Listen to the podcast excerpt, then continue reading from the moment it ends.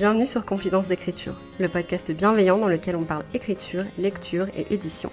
Je suis Morgane Luc, autrice de l'imaginaire et éditrice freelance, et dans ce podcast, je te partage mes coulisses d'écriture et de publication, mes meilleures lectures, mais aussi mes conseils de professionnels de l'édition et plein d'autres choses encore. Retrouve-moi chaque semaine autour d'une tasse de thé pour discuter d'un nouveau sujet. Bonne écoute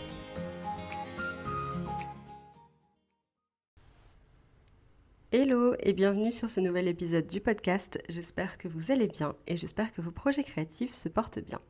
Aujourd'hui, on se retrouve pour une nouvelle interview puisqu'on va papoter avec Yelena d'écriture, de carrière d'autrice et aussi du fait de gérer bah, deux travails qui sont vachement prenants. Donc un travail en tant qu'autrice et un travail dans le milieu du soin. Voilà, on va parler un petit peu de self-care, on va parler un petit peu de gestion du temps, de charge mentale. J'espère que ça vous plaira. En tout cas, moi j'ai adoré enregistrer avec elle, j'ai trouvé ça super intéressant. Sans plus tarder, je vais vous laisser avec notre discussion, mais pas avant le rappel hydratation du podcast. Vous commencez à connaître le refrain à ce stade, mais si ça fait un petit moment que vous n'avez pas bu, je vous laisse aller chercher un grand verre d'eau.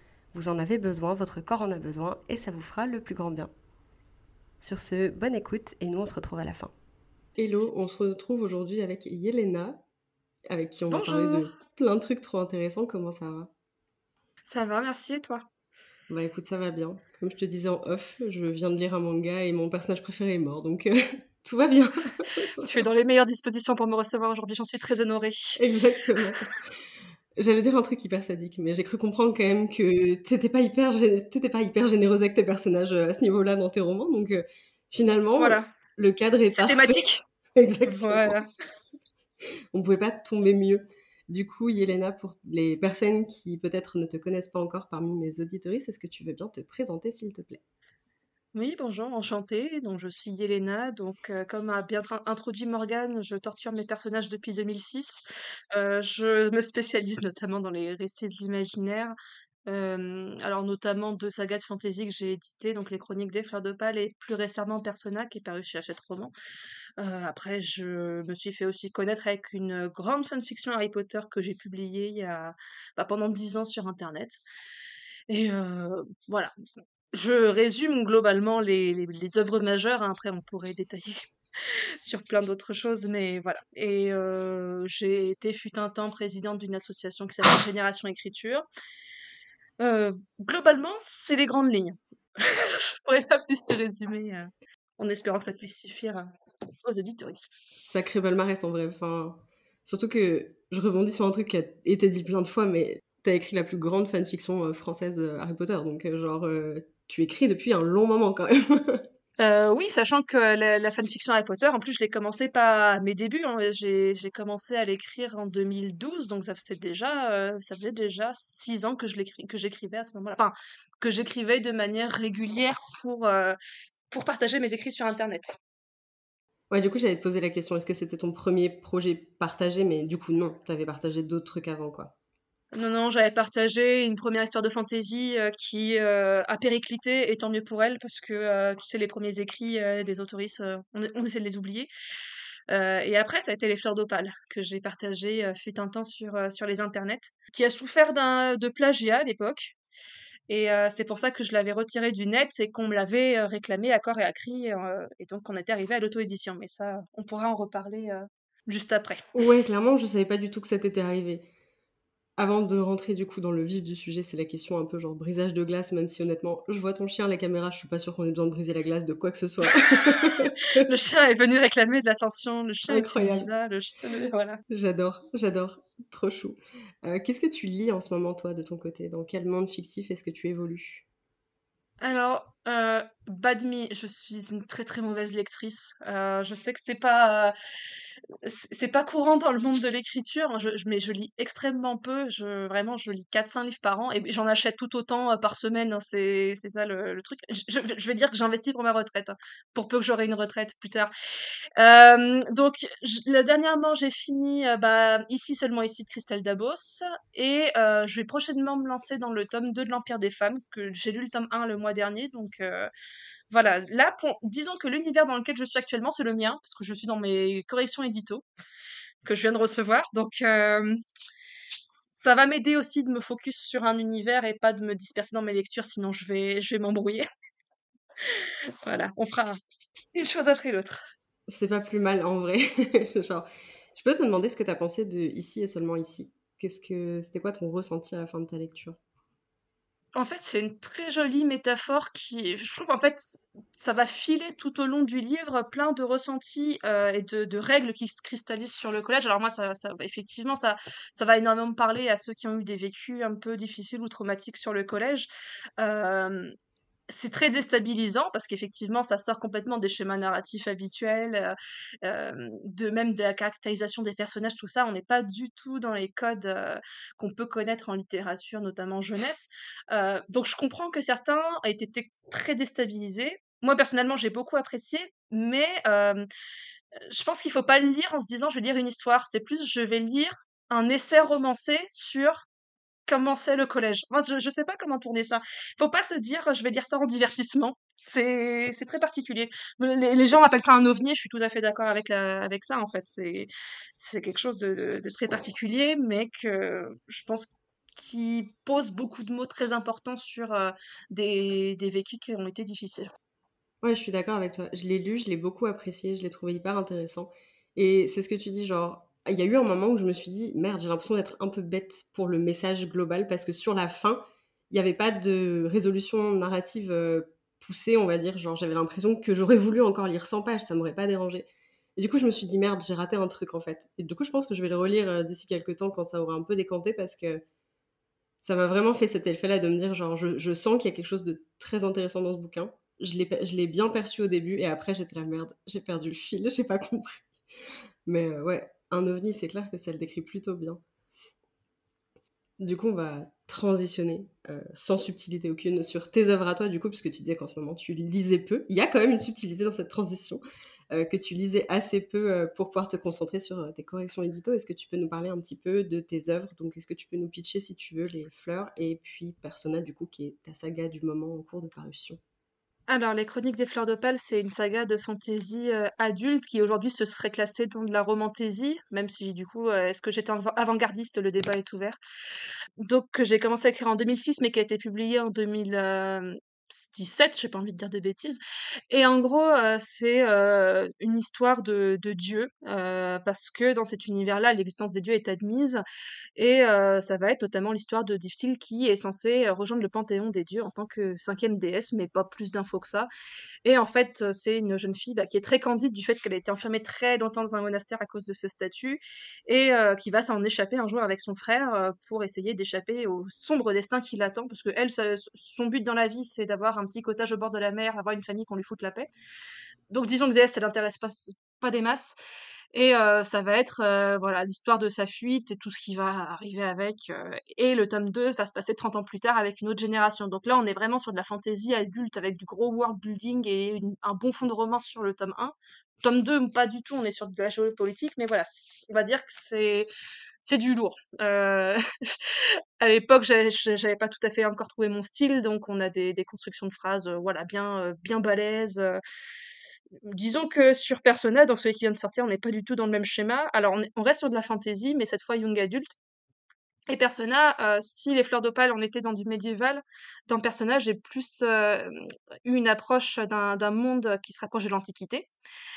Et dans cet univers-là, en fait, certains enfants développent des pouvoirs à cause de la lumière, qui est une entité impalpable. sauf que, comme évidemment, on n'aime pas ce qui est différent, la plupart des mondes, on décide d'enfermer ses enfants dans des établissements, mais on va capitaliser quand même là-dessus, donc on va louer leur pouvoir à ceux qui ont le plus d'argent. Et ça va être l'histoire d'Andrea qui a la capacité de changer d'apparence avec des masques, donc qui est Persona, et qui un jour va se retrouver embauché avec plusieurs de ses amis pour une mission un peu particulière parce qu'ils vont devoir kidnapper le fiancé de la princesse royale euh, la veille euh, du grand mariage. Donc, euh, mission un petit peu suicidaire en cinq jours, et là-dessus, on est, même si c'est ça qui est drôle, c'est que les lectrices qui me connaissent m'ont dit T'as pas pu t'empêcher de te faire un énorme world building. Excusez-moi, hein, j'ai fait ce que j'ai pu.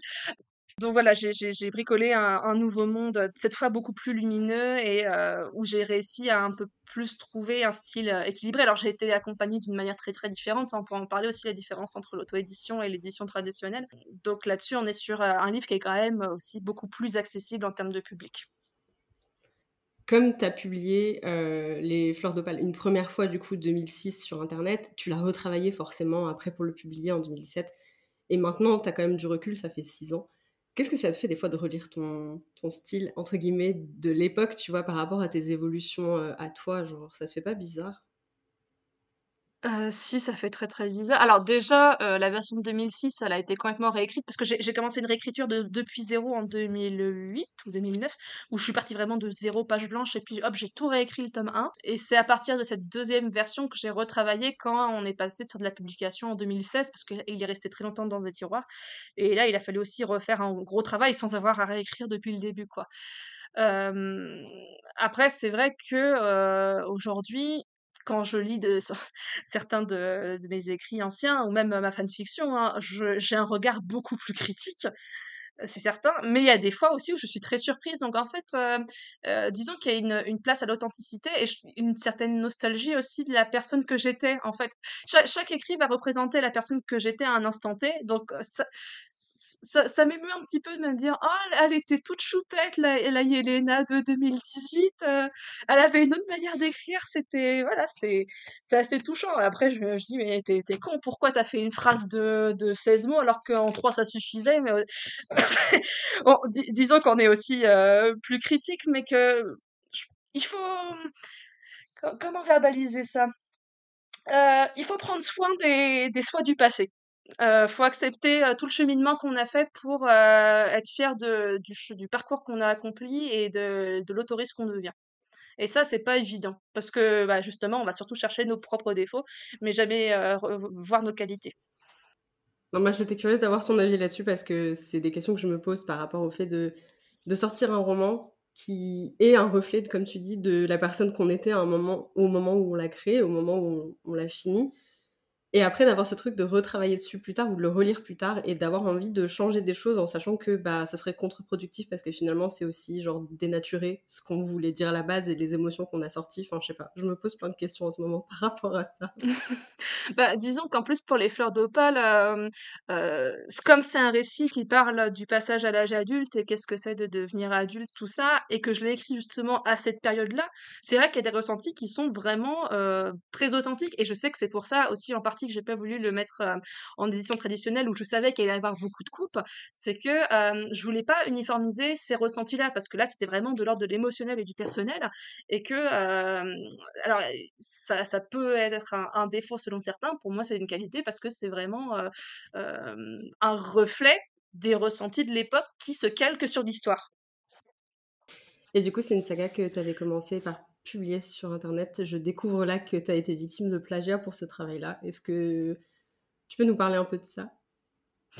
Oui, euh, alors faut pas faut pas diaboliser hein, le, plagiat à l'époque ça restait quand même euh, euh, c'était très rare. Après moi j'en ai été victime parce que les fleurs d'opale étaient énormément lues à l'époque c'était sur Skyrock et qu'aujourd'hui il y a beaucoup plus de moyens qui sont mis en place pour protéger les, personnes du plagiat et que de toute façon c'est pas que ça allait pas aller plus loin et que disons que généralement, c'était des gens qui, euh, qui aimaient ta, fiction et qui, qui te le disaient d'une manière très maladroite et qui, du coup, soit recopiaient, soit reprenaient exactement la même histoire en changeant les noms. À l'époque, j'étais très peu de décoffrage. On essayait de s'expliquer quand même, ça pouvait se résoudre. Euh, disons qu'il n'y avait pas de, de, conséquences graves comme il y a pu en avoir. Alors, mm, euh, c'était quand? Il y a trois ans, quelqu'un qui plageait des, des histoires et qui les revendait en e-book sur, sur KDP, par exemple. Mais voilà, c'était pas du tout. Disons que ça restait du plagiat entre des gamines de 15 ans. Donc, c'était plus du mal à l'ego que du mal au livre au final. Et du coup, ça t'a quand même, euh, on va dire, forcé à le retirer d'Internet à un moment? Est-ce que c'était pour éviter ça, pour plus avoir affaire à ça, ou c'était parce que aussi euh, tu savais que c'était pas forcément le bon moment pour ce livre? Non, non, non, je l'ai vraiment retiré à cause des problèmes de plagiat. Et en fait, euh, j'ai publié la partie 2, donc ce qui équivaut au tome 1.2, euh, sur un groupe secret, parce qu'à l'époque, Skyrock avait un système de groupe secret. Et euh, du coup, j'avais compilé ça avec un petit groupe de lectrices pour continuer à avoir des retours sur, sur l'avancée de la réécriture. Quoi. Et donc après, ça t'a quand même euh, pris plusieurs années après ça de réécriture et de retravail avant de le publier en auto-édition, comme tu disais, parce que les gens te l'ont réclamé en fait. Disons que les gens voyaient que le blog marchait bien, qu'il y avait de l'émulation et euh, il y avait des gens qui étaient arrêtés à la, enfin, qui avaient lu la partie 1 qui avait été publiée, mais qui n'étaient pas dans le groupe secret, for some reasons, parce qu'il y avait aussi un certain nombre de blogueurs anonymes. Donc, euh, il y avait le côté euh, frustration, bordel, tu nous laisses sur ça. En plus, ça se finit hyper mal, la partie 1. parce que j'aime bien finir sur des cliffhangers, c'est aussi mon côté sadique. Donc, oui. effectivement, il y, a des, y a des gens qui, qui, qui, m'ont demandé, bah, finalement, tu vas en faire quoi? Est-ce que tu vas le publier? Est-ce que tu vas pas le donc, au fur et à mesure, une fois que la petite graine de l'auto-édition a été plantée, on a pu s'orienter ensemble sur le projet. C'est vrai que si j'avais pas eu ce soutien ou l'impulsion des lectrices, ça aurait été moins matché aussi. Aujourd'hui encore, on peut trouver les fleurs en auto-édition. Qu'est-ce que ça fait Du coup, 2017, t'as dit, ça fait genre 6 ans en fait, tout pile quasi. bah, ça va faire 6 ans la semaine prochaine, le 26 mai. Mmh. Ah, trop bien, c'est vraiment l'anniversaire bientôt en plus. Mais attends, ça fera 26 mai euh, pendant les Imaginales, en fait. Ah non, mais les 26 mai, chez moi, ils sont sacrés parce que du coup, 26 mai 2017, j'ai euh, j'ai publié Les Fers d'Opale. 26 mai 2021, j'ai reçu le mail d'Achette qui a changé ma vie. Et 26 mai 2023, je vais l'exposer aux Imaginales. Tu sais, Bon, il y a, y a, une lignée sur les 26 mai, on va se la garder parce qu'elle est pas mal. C'est incroyable. Et du coup, genre en six ans d'auto-édition, qu'est-ce que qu'est-ce que t'as appris, tu penses, par rapport à cette saga-là, par rapport à l'écriture, par rapport au, taf aussi d'être euh, autrice auto-éditée? C'est une énorme question, elle est très vague. ouais, ouais. Après, on en discutait avec plusieurs personnes parce que justement, on m'a posé la question avec. C'est Alex sur son podcast qui m'avait posé la question et je lui avais dit que c'était vraiment un marathon dans le sens où pendant six ans, en fait, tu t'arrêtes pas. Et j'en ai rediscuté avec d'autres autoristes qui sont aussi en auto-édition et qui elles et eux se sentent pas du tout dans cette démarche parce qu'ils se disent bah moi mon, mon, projet il a fait plouf. Et je, au contraire au bout de six mois j'ai l'impression de ramer à essayer de le vendre un petit peu. Donc quand tu dis qu'en six ans il continue à super bien marcher disons que c'est pas vraiment le, le, chemin habituel. Et je suis tout à fait d'accord. Disons que c'est assez exceptionnel qu'un livre ait une durée de vie aussi incroyable. Mais je pense que ça fait plus partie du jeu de l'auto-édition pour le coup, parce qu'un un, livre en édition traditionnelle, qu'il fonctionne aussi bien six ans après, ça reste quand même aussi assez rare. Déjà qui fonctionne très bien deux ans après sa sortie, c'est une très belle réussite. Et que dans l'auto-édition, au final, il y a le côté, pas piégeur, mais comme on est moins, moins connu, le livre, il fait pas une énorme sortie en librairie, et puis après, tu as tous les retours qui, qui, se font. Là, en fait, tu es maître ou maîtresse de ta propre situation, et c'est toi qui décides des salons que tu vas faire. Donc, euh, ça se trouve, quatre ans plus tard, tu peux aller faire euh, tel salon, et le livre va avoir du succès parce que les gens connaissent pas le livre et vont se dire, ah bah, c'est une nouveauté. En fait, t'as pas le côté euh, mode qui s'essouffle. En tout cas, moins que dans les livres en édition traditionnelle qui peuvent bénéficier d'une d'une super popularité et qui, trois, ans plus tard, ils sont, passés de mode parce que c'est passé et puis il faut passer à autre chose. J'ai moins, eu ce ressenti. Après, comme je t'expliquais tout à l'heure, j'ai eu la chance, entre guillemets, c'est que mon livre, je l'ai sorti avant la vague de la romantaisie. Et au final, comme il est un peu avant-gardiste sur cet effet de mode, il en a bénéficié de cette grosse vague. Mais c'est vrai que je trouve ça hyper intéressant parce que jusque-là, j'y avais pas forcément réfléchi. Dans le sens où j'ai l'impression que ce qu'on vise un peu tous, toutes, euh, à la base, c'est l'effet waouh le jour du démarrage euh, quand tu es publié dans une maison d'édition. Et c'est vrai que souvent cet effet waouh, il est très cool sur le coup, mais il s'atténue beaucoup par la suite parce que finalement, trois ans plus tard, de quels livres on parle encore Quels livres sont encore beaucoup lus, beaucoup vendus et tout Et c'est finalement euh, ouais, aussi un truc dans la durée, effectivement, que toi, tu as vu par rapport à l'auto-édition, genre. Et je pense que c'est un piège auquel il faut faire attention, notamment aujourd'hui, parce que je vois énormément de sorties qui vont surfer sur les effets de mode, parce qu'effectivement, ça marche en fait en termes de marketing. Si tu as un, livre avec un titre qui, qui va un petit peu reprendre les modes anglo-saxonnes du moment, là, avec toutes les matières de popcorn et de savon à, à la lavande, avec des phases et ce que tu veux, ça va super bien marcher sur le moment, ça va faire l'effet boom, comme tu dis. Mais au final, est-ce que c'est un livre qui va marquer les esprits et de se dire euh, dans trois ans, est-ce que mon bouquin, on en parlera encore? Est-ce qu'il va encore se vendre? Est-ce qu'il va rester dans les... Voilà, est-ce qu'il va marquer les gens?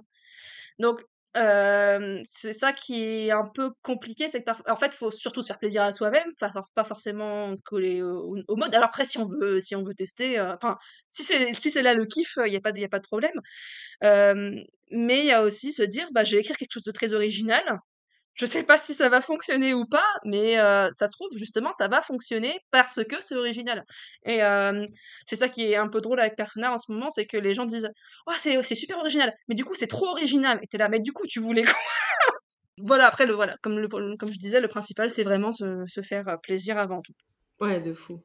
Et du coup, t'es autrice et t'es pas que autrice, t'as aussi un métier à côté, donc tu travailles dans le milieu du soin. Alors, est-ce que tu peux nous expliquer un peu genre ce que tu fais? C'est très compliqué parce que les, gens à chaque fois euh, bon déjà avec mon mec on débarque en soirée on nous demande vous faites quoi du coup dans la vie? Moi je suis euh, je suis ergothérapeute lui il est paléontologue on est tous les deux des autoristes de fantasy et de science-fiction les gens ils nous, regardent, comme des aliens. Euh, donc moi je suis ergothérapeute et euh, le, mon métier donc c'est je suis professionnelle de santé hein, reconnue au même titre que les kinés, les orthophonistes, tout ça. Et euh, alors, si vous connaissez un ergothérapeute, généralement, c'est que vous n'avez pas de chance parce que nous, on est vraiment le, dernier maillon de la chaîne quand il n'y a plus rien à faire. Et mon métier consiste à trouver des solutions dans des situations de handicap. Je parle vraiment de situations de handicap au sens large parce que je travaille autant avec des enfants qui ont des troubles des apprentissages, autant avec des adultes, par exemple, qui présentent certaines pathologies et avec des personnes vieillissantes. Donc là, qui n'ont pas forcément de pathologie, mais rien que le caractère du vieillissement va engendrer des situations de handicap. Et euh, ça va être vraiment d'apprendre à connaître ces personnes et de travailler sur l'occupationnel. Alors, qu'est-ce que ça veut dire l'occupationnel? C'est toujours très conceptuel d'expliquer mon métier, mais en gros, c'est euh, de comprendre ce qui est important dans la vie de cette personne, que ce soit significatif ou signifiant, donc important aux yeux de la société, mais important aussi aux yeux de la personne, de comprendre ses rôles dans sa vie pour qu'elle puisse les accomplir dans cette situation. Autant ça peut être pour une personne qui a des tremblements euh, de trouver les couverts adaptés pour qu'elle puisse manger toute seule, autant ça peut être euh, une personne qui un jour euh, est accidentée et qui veut continuer à s'occuper de son chien et le sortir tous les jours à telle heure, etc. Donc c'est vraiment s'adapter à la vie de cette personne. Et euh, moi, je travaille surtout en pédiatrie avec euh, des enfants qui ont des troubles des apprentissages, donc TDAH, autisme, dyslexie, dyspraxie euh, ou d'autres pathologies, que ce soit de la paralysie cérébrale ou des pathologies orphelines, etc pour justement qu'ils puissent avoir les mêmes chances d'apprentissage que les autres à l'école, qu'ils puissent faire les activités qu'ils veulent à la maison ou même à l'extérieur. Euh, et puis, euh, je, travaille avec mon chien parce que j'ai la chance euh, d'avoir mon propre cabinet. Je suis ma propre patronne. donc voilà, c'est pour ça le, petit chien qui demande de l'attention. Il a entendu quelqu'un me parler, donc il s'est dit cool, quelqu'un à qui je dois faire un câlin. voilà, c'est aussi un, un, chien thérapeute. Donc voilà. Non, mais mine de rien, on voit que tu es habitué pareil à pitcher ton taf parce que c'est pas évident, mais tu le fais vachement bien. Super, tant mieux. Comme ça, j'aurais appris quelque chose aux, aux auditoristes aujourd'hui. Vous pourrez dire à tout le monde ce qu'est un ergothérapeute. Et du coup, genre, ton chien, c'est un peu euh, soutien émotionnel pour tes patients-patientes surtout pour moi, mais euh, c'est pour les... non, c'est surtout pour les patients et les patientes, bien sûr. Bah, en fait, un, enfant qui vient en soins, c'est jamais agréable, surtout quand il vient une fois par semaine. Bon, après, moi, je travaille sur des supports très très ludiques parce qu'il faut justement euh, amener la rééducation sous un angle ludique, pas avec les enfants, mais le chien va vraiment les aider à bah, accepter le temps des séances et surtout pour les enfants autistes à comprendre le lien à l'autre, le sens du non-verbal également apporter tout ce qui va être sensoriel, apaisement émotionnel, etc. Donc euh, c'est surtout avec les enfants autistes que je vois un, super, euh, un super atout. Question un peu fourbe, mais tu fais deux tafs qui sont hyper prenants. Comment est-ce que tu concilies ça dans ta vie? Parce que franchement, ça n'a pas du tout l'air évident. Enfin, surtout que tu es à ton compte, donc j'imagine que tu comptes pas vraiment tes heures, ni pour l'écriture, ni pour euh, l'ergothérapie. Genre... C'est ça, euh, bah, c'est, euh, c'est parfois très, très difficile de concilier les 2, hein, surtout quand, les en fait, c'est une impression de double vie parce que, bah, les gens qui qui sont que je vois au cabinet ne sont pas au courant que je suis autrice et les mes éditeuristes, par exemple, ne sont pas toujours au courant que j'ai un taf, 50 heures à côté. Donc voilà, les les 2 ont parfois du du mal à, se lier, mais euh, j'ai la chance de, comme je suis indépendante, de pouvoir gérer mon temps aussi comme je l'entends. Donc si jamais, euh, tu vois, quand j'ai des salons, euh, je, pose un jour de congé sans problème, bah c'est normal. Bon après, je gagne pas d'argent du coup sur le cabinet, mais c'est pas, pas dramatique, hein, c'est pas ouais. différent des vacances. mais ouais, faut, en fait, ça demande aussi ouais, pas mal d'organisation au quotidien et de la régularité dans l'écriture. Alors, j'ai de la chance d'être très productive après, c'est quelque chose que j'ai appris avec les années. Disons que j'aurais commencé ça euh, l'année dernière, ça aurait été moins évident. C'est parce que j'écris tous les jours depuis 2006 que euh, aujourd'hui, si je me mets sur de l'écriture, pendant une heure, je vais être très productif parce que j'ai gagné en assiduité. Donc, euh, disons que c'est de l'optimisation. Voilà, c'était le mot que je cherchais. quand tu es en salon, non seulement, alors déjà, tu es en salon, donc tu as ta casquette d'autrice, tu te déplaces, faut que tu gères tes stocks, faut que tu amènes tes trucs et tout. Donc t'es pas au cabinet, forcément. Mais t'es pas non plus en repos. Tu es quand même en train de faire quelque chose. Non, non, c'est pour bah, c'est ça, il y a des, fois où même quand euh, j'ai commencé les, à porter les fleurs d'opale en salon et que je faisais un, salon par, euh, par semaine, un salon par week-end, au final, je faisais euh, le tri, je me dis, en fait, je, je prends pas de jours de, repos. Et même aujourd'hui, rien que de me poser un dimanche, je me dis, mais c'est pas normal. Ah oui, d'accord. J'ai l'impression de rien faire. Alors, euh, du coup, euh, j'essaie de m'imposer aussi ça, de me dire, euh, t'as le droit de lire, t'as le droit de te poser devant un jeu vidéo, t'as le droit de cuisiner. Et en fait, je sais que c'est une opinion très unpopular. J'ai kiffé le confinement parce que justement, bah, ça m'a obligé vraiment à, tout, tout arrêter. il y avait plus de, il y avait plus de cabinet, enfin, il y avait les séances en visio quand même voilà, de, tout mettre en pause et de, de me dire, bon, bah voilà, mes journées, il faut que je fasse euh, d'autres choses. Il faut que je prenne soin de moi, il faut que je prenne soin de mon appart, parce que mine de rien, l'appart, c'est quand même un beau reflet de ce qu'on est en ce moment. Donc, moi, un diagnostic euh, non fait de TDAH, probablement. Voilà, en fait, ça m'a permis de, de couper, de me recentrer sur, euh, sur ce que je voulais faire et continuer. Donc, de sélectionner déjà un peu plus les salons sur lesquels j'allais poursuivre au moment où ils allaient redémarrer, parce que ça me manquait mine de rien. Et après de me dire bah, que je menais les fleurs d'opale, en tout cas jusqu'à leur terme. Après, c'est vrai que je me projetais pas plus au-delà sur d'autres projets en auto-édition parce que je, me rendais compte du boulot que ça demandait au bout de, bah, du coup, c'était en 2020, donc ça faisait déjà ouais, trois ans que c'était publié. Ouais, donc ça t'a permis de faire entre guillemets une pause et un peu de regarder l'état des lieux et de dire ok, qu'est-ce qu'on pousse pour... qu'est-ce qu'on fait pour la suite? Voilà, c'est ça t'arrives quand même euh, à trouver euh, maintenant, là, tout de suite, tu vois, genre, est-ce que tu dirais que tu trouves un meilleur équilibre dans ta vie privée, ta vie professionnelle, ce que tu as envie de faire, tu vois? Euh, non, euh, non pour une raison simple, c'est que pour l'instant financièrement c'est très très déséquilibré entre les deux activités. Euh, déjà même avec l'auto-édition, j'ai fait le choix de pas gagner d'argent sur l'auto-édition. Je fais ça bénévolement parce que je, je suis je médite à, titre associatif, donc à, à but non lucratif. Donc c'est que c'est que du bénévolat, on va dire ça. Et là, actuellement, comment, de, comment fonctionnent les droits d'autorisme, même si j'ai eu des avaloirs sur, sur mes bouquins en maison d'édition traditionnelle, je ne touche pas encore d'argent dessus. Donc, je peux pas me dire, je lâche le cabinet, même si je suis assez à du temps partiel. Disons que les fins de mois sont quand même assez compliquées parce que il, faut, il faut savoir jongler entre la, la vie réelle malheureusement et la vie d'autrice qui pour l'instant ne me rapporte rien. Mais qui euh, qui est mine de rien de plus en plus demandeuse parce que j'ai des délais à tenir des deadlines à respecter euh, des salons à faire aussi. Donc euh, en fait je, me réjouis d'avance de 2024 quand je commencerai à toucher quelque chose et de me dire je peux souffler et me dire que voilà je peux un petit peu plus équilibrer les, les deux côtés et quand le mariage sera passé aussi parce que ça c'est un putain de trou à, budget. Euh, ah, tu m'étonnes, putain. D'ailleurs, je t'ai jamais posé la question, mais ça m'intrigue. Euh, pourquoi est-ce que tu as décidé de, publier les fleurs en associatif, en statut associatif, genre? Bah pour plusieurs raisons. Alors déjà, c'était très compliqué. À l'époque, il n'y avait pas vraiment de, statut euh, reconnu. c'est toujours un peu le cas, mais c'est déjà un peu plus clair avec le nouveau statut BNC qu'on a dans le régime auteur. À l'époque, c'était complètement euh, foireux. Hein, euh, là, 2017, ils étaient, ils étaient complètement à la masse. Euh, et disons que j'avais pas envie de m'encombrer avec des, des, calculs en compta de merde parce que c'est déjà très compliqué moi dans mon activité libérale de gérer la comptabilité. donc si je leur disais bon alors je suis libérale mais à côté je gagne de l'argent sur mes livres tout ça, je me suis dit ils vont ils vont me taxer deux fois c'est des ces boulets. Euh, et puis ça me faisait, en fait, j'avais calculé, ça me faisait monter certains plafonds qui faisaient que, au final, j'allais perdre si je me déclarais, enfin, si je gagnais des sous en auto-édition, j'allais perdre de l'argent dans le processus. Donc, euh, je me suis dit, bon, bah, autant rester en associatif, puis comme ça, on avait plus l'aspect communautaire aussi, parce que les lecteuristes ont beaucoup participé à tout l'aspect de l'édition, euh, que ce soit dans le choix des goodies, dans, le, dans les salons, il y en a qui m'ont accompagné, qui m'ont hébergé. Euh, donc, il y avait un aspect communautaire aussi qui, qui m'a beaucoup aidé, et ce que j'ai énormément apprécié. Donc, je regrette pas du tout d'être passé par là.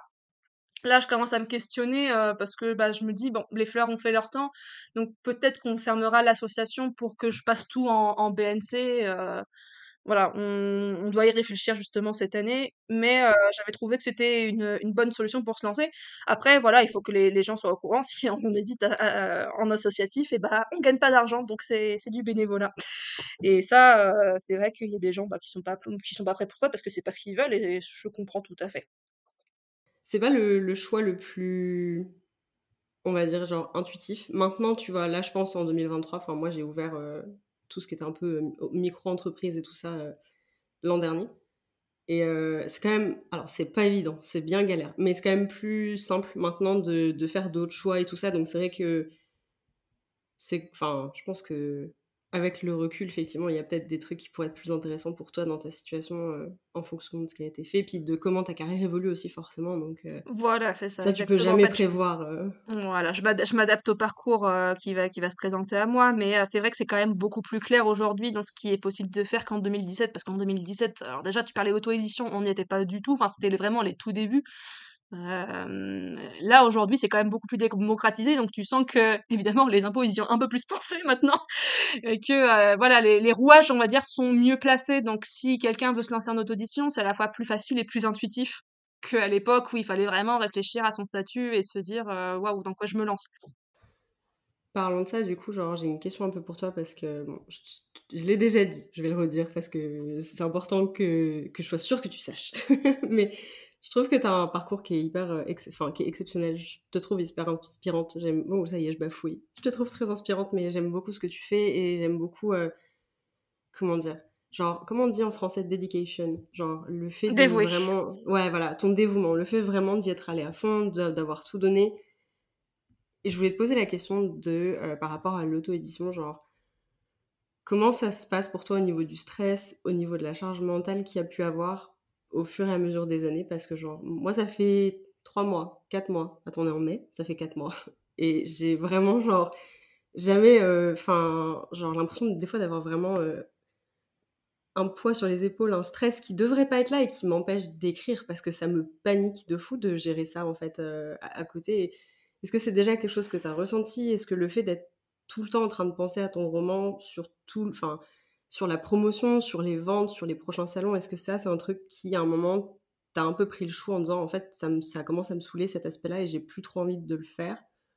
Oui, ça m'est arrivé, après de plus de manière euh, euh, sporadique, on va dire ça comme ça, c'est plus du parasitage de fond euh, plutôt qu'une obsession. Mais en gros, ça va être, je passe une soirée tranquille, je suis en train d'écrire, trop bien, et puis là je reçois un mail, bonjour, j'ai toujours pas reçu mon colis. Bah oui, je te l'ai pas envoyé, grognasse, parce que je passe à la poste une fois par semaine, donc tu attendras comme tout le monde. voilà, c'est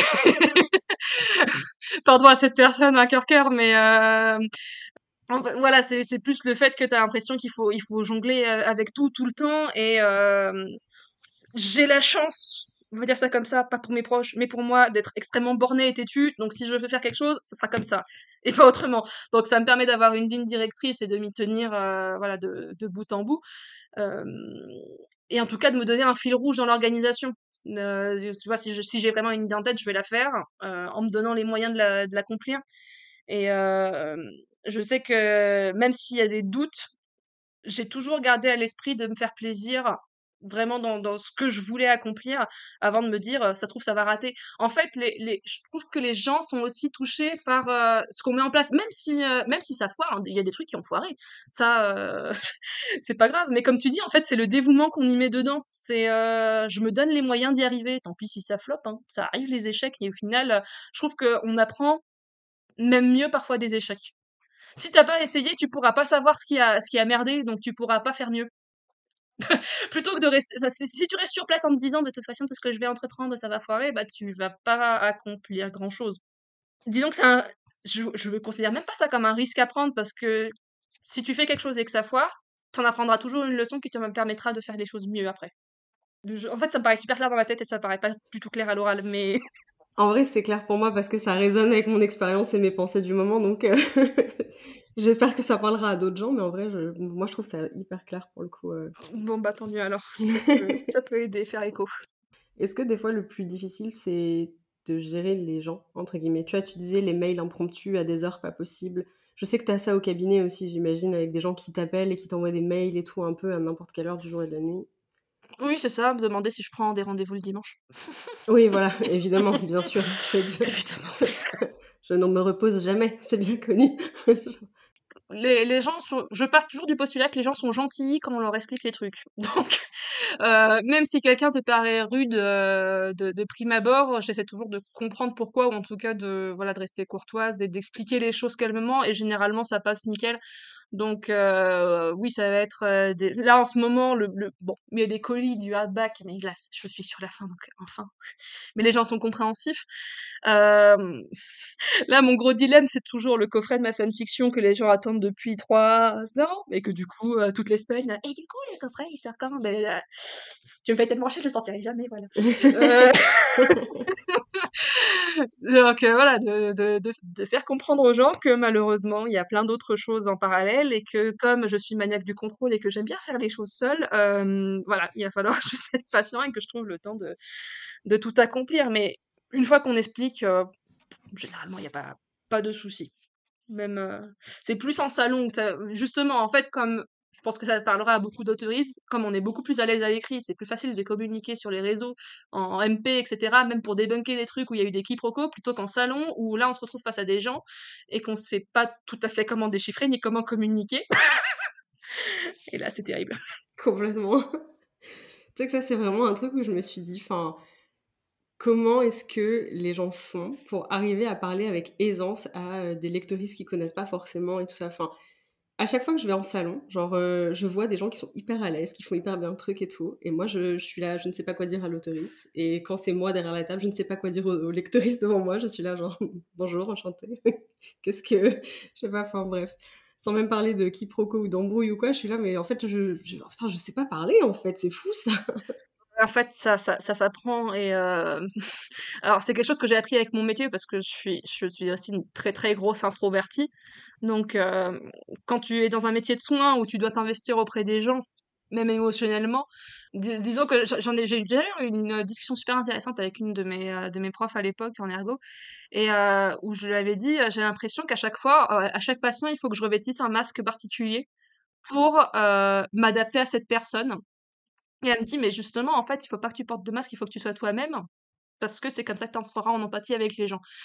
Donc en fait, ça m'a demandé beaucoup hors salon, de d'efforts pour essayer de comprendre, en tout cas de m'harmoniser avec ce qu'on me demandait à ce moment-là. Et heu, aujourd'hui, en fait, alors c'est pas que je rentre pas en empathie, c'est que j'ai beaucoup plus de réflexes parce que c'est un peu comme un script que j'ai appris dans ma tête. Hop, il y a un nouveau lectoriste qui arrive, je sais quelle phrase je vais sortir, en fonction de ce qu'il va me dire, tac, je vais sélectionner ça, et puis je vais lui demander ça, et du coup, c'est quoi son personnage préféré, et du coup, t'as aimé cette scène-là, je suis trop contente, machin. Euh, mais euh, disons que ça devient plus automatique et que ça te demande moins d'efforts à la fin, et, mais que les premiers salons, t'as l'impression que t'es lâché en plein zoo, et tu te dis, mais je réagis comment? Alors, et Là, le problème, c'est que en salon, quand t'as tous tes scripts en tête et que t'as une situation complètement inattendue, tu te dis, je ne sais pas comment réagir. Mais ça me rassure un peu parce que je me disais, genre, est-ce que. Comment Est-ce que c'est moi qui suis bizarre, justement, d'avoir cette impression de. On me dit ça, je rebondis sur ça? C'est quasiment automatique, j'ai l'impression que je réfléchis pas, mais que c'est guidé par la panique. Alors que, genre, j'aimerais bien que ce soit plus guidé par euh, l'habitude, comme toi, tu vois. Genre, euh, ça va bah, venir, au, mais... au, départ, en fait, au départ, c'est guidé par la panique, Ouais. et en fait, en fonction de la réponse que t'as en face, tu te dis, c'était la bonne réponse. Je la garde pour mon script futur, justement. Après, il faut, faut tester les trucs qui marchent, les trucs qui marchent pas. hein. Il y, a- il y a forcément des trucs où tu- ça va et puis tu as une- un gros moment de gênance. Merci d'être venu. Ouais, ça m'est arrivé plusieurs fois. bah oui, mais ça arrive, ça arrive à tout le monde, si ça peut te rassurer. ça me rassure, en vrai. Parce que je me disais toujours, ouais, genre, tu sais, enfin, l'anxiété sociale, j'ai du mal à parler aux gens, en fait. Juste, enfin, dans l'idée, j'adore, et dans la pratique, je me sens toujours hyper mal à l'aise. Je suis là, mais Morgane, mais ta gueule, vraiment. Genre, et après, je me dis, je pense que personne le ressent comme ça. euh, tu vois, les gens avec qui je parle le ressentent sûrement pas comme ça. Mais du coup, ça me rassure de voir que ça prend du temps aussi de, trouver les bons trucs à dire et tout, parce que pas évident, en vrai. Non, c'est non, non, un exercice en fait. C'est euh, là-dessus, il y aura que l'entraînement qui va te permettre un peu de voilà de, de te sentir euh, bien à l'aise et d'avoir euh, voilà, déjà, il faut, il faut que tu arrives à identifier le rôle que tu veux te donner en salon, parce que tu as des personnalités très solaires, tu as des personnalités beaucoup plus réservées, et ça, ça passe, c'est ok. Hein. Par exemple, à Westurland, j'étais dédicacée entre deux, têtes de gondole, mais qui, qui ont des personnalités complètement différentes. J'étais entre les Twice et Ariel Holt. Alors, autant te dire que ça n'a rien à voir entre les deux, mais en fait, rien ne vous empêche, comme Ariel, voilà, d'être vraiment... de, je vais pas dire le minimum, mais bah, en fait, comme tu sens que c'est un, introverti aussi, bah, il va, il va, il va un petit peu parler, mais il va pas s'obliger à s'ouvrir non plus. Et ça, je, pense que c'est très bien. Faut pas s'obliger non plus à quelque chose euh, sur sur lequel on n'est pas à l'aise. Voilà, si, tu es là juste pour rencontrer les lecteurs, échanger quelques mots, dire merci d'être venu, euh, et puis faire juste une petite signature, c'est ok les gens ils vont pas t'en vouloir parce que t'es pas une euh, euh, super extravagant et que tu te rappelles pas en mémoire de tout ce qu'ils t'ont dit euh, au salon d'il y a trois ans et que tu leur fais pas des câlins, c'est ok. Et t'arrives quand même à retrouver certaines personnes qui viennent te voir sur des salons d'année en année. Genre t'as une bonne mémoire sur ce genre de trucs et tout. Non. c'est pour ça que ça donne des, situations parfois assez cocasses. Et non, alors parfois je reconnais des faciès ou, ou, des gens. Alors ce qui est beaucoup plus beaucoup plus compliqué, c'est que quand tu passes de l'internet au réel, il y a des fois des, des gens que je connais depuis 10 ans, ils arrivent, ils, te parlent comme s'ils te connaissaient depuis toujours, et puis tu es là, je sais pas qui tu es. Et puis oui, après, t'as, voilà, t'as des gens, ah bah coucou, tu te rappelles de moi, enfin, ou qui te parlent de trucs comme si c'était la veille, je suis vraiment désolée. C'est pas contre toi, mais je sais plus qui tu es, je sais plus d'où on s'est vu. Mais en, fait, comme tu marques les lectrices, pour eux, en fait, ces moments-là, c'était vraiment exceptionnel, alors que pour toi, c'était un lectrice sur les 100 qui sont venus te, voir ce jour-là. Donc c'est c'est pas évident. Alors je, je, vais pas leur dire je sais pas qui t'es ou quoi, mais euh, de leur faire comprendre aussi, bah, de remettre un petit peu les, les rails, les wagons, et puis hop, après, euh, ça roule tout seul. Y a pas... Ouais, ouais il n'y a pas de souci. Voilà, c'est pour Mais après, je pense qu'on a aussi toutes, euh, toutes et tous en tête euh, Amélie Nothomb qui se rappelle de la date de naissance de ta grand-mère quand tu es allée la voir. Euh, comment elle fait? Vraiment, cette femme est incroyable. Genre, enfin. Mais je, pense à une anecdote un peu random aussi. J'ai une copine à moi qui est très grande fan de. Alors, c'est Marcus Zusac, j'arrive jamais à le dire. et donc, elle avait été le voir en dédicace, je sais plus, à Londres et à Bath ou un truc comme ça, enfin, dans deux villes différentes, à genre peut-être deux ou trois ans d'écart. Le gars l'a reconnu, il était là, ah mais t'es la française de la dernière fois toi, non? Mais euh, c'est trop bien, qu'est-ce que tu fais là? Et moi j'étais là, attends, quoi? Enfin, genre ce gars t'a reconnu, c'est improbable, genre il s'était vu à une autre dédicace et vraiment c'est le fait qu'elle soit française et qu'elle soit venue exprès en Angleterre pour le voir qui a fait tilt, tu vois. J'étais là, waouh, mais... Bah en fait c'est ça, en fait t'as des lectrices que tu vas voir en dédicace qui vont vraiment te marquer. Alors parce, en fait euh, je pense que comme la plupart des humains, on a une mémoire associative, donc euh, s'il y a quelque chose qui s'est passé à ce moment-là, euh, tu vois, pour peu qu'il y ait quelqu'un qui m'apporte un petit cadeau ou qui m'a raconté une anecdote complètement euh, incroyable, cette personne, effectivement, je vais beaucoup plus la mémoriser et quand je vais la voir deux ans plus tard, je vais m'en rappeler. Ouais, forcément. Mais du coup, ça fait des moments d'échange hyper cool aussi. Euh. Oui, puis je pense qu'il y a aussi le côté les premières fois, ça, ça va aussi autant pour le cabinet que pour les autoristes, c'est que on se rappelle beaucoup plus de nos premiers lecteurs et de nos premiers patients. On va beaucoup plus s'investir émotionnellement que euh, par la suite aussi. Donc euh, les anciens, on va s'en rappeler, même si on les voit qu'une fois tous les trois ans. quoi. Ça fait combien de temps que tu as ton cabinet? 2014, ça va faire 9 ans. T'as des patients euh, que tu revois de temps en temps ou auxquels tu repenses qui datent de tes premières années Oui, j'en ai que je, je, suivais depuis le C1 qui passe leur bac, tu vois, je suis un propre. Waouh Bon. c'est le genre de truc, c'est con ce que je vais dire, mais tu regardes et t'es là, mais ça nous rajeunit pas ça en fait. T'as quel âge toi T'étais en maternelle, qu'est-ce que tu fous au brevet là? Repars en maternelle Attends, t'as pas 12 ans? Mais quoi? Bah, C'est le temps qui passe, mais après je suis très heureuse de voir qu'ils évoluent bien pour la plupart, donc... Euh. Ouais, ça fait vachement de, de, bons souvenirs aussi, autant avec eux du coup qu'avec tes lectoristes pour le coup.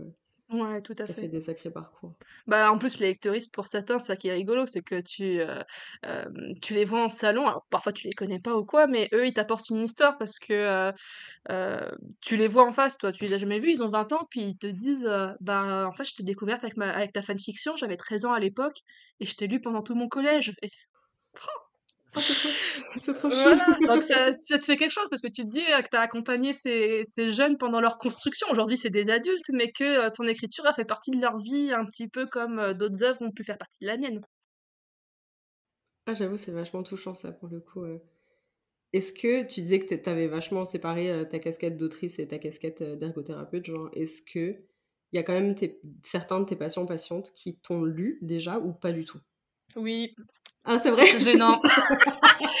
euh, J'ai deux anecdotes là-dessus. Alors, la première, euh, c'était bah, quand je venais de publier Les Fleurs, donc c'était vraiment 2017-2018, hein, c'était les tout débuts.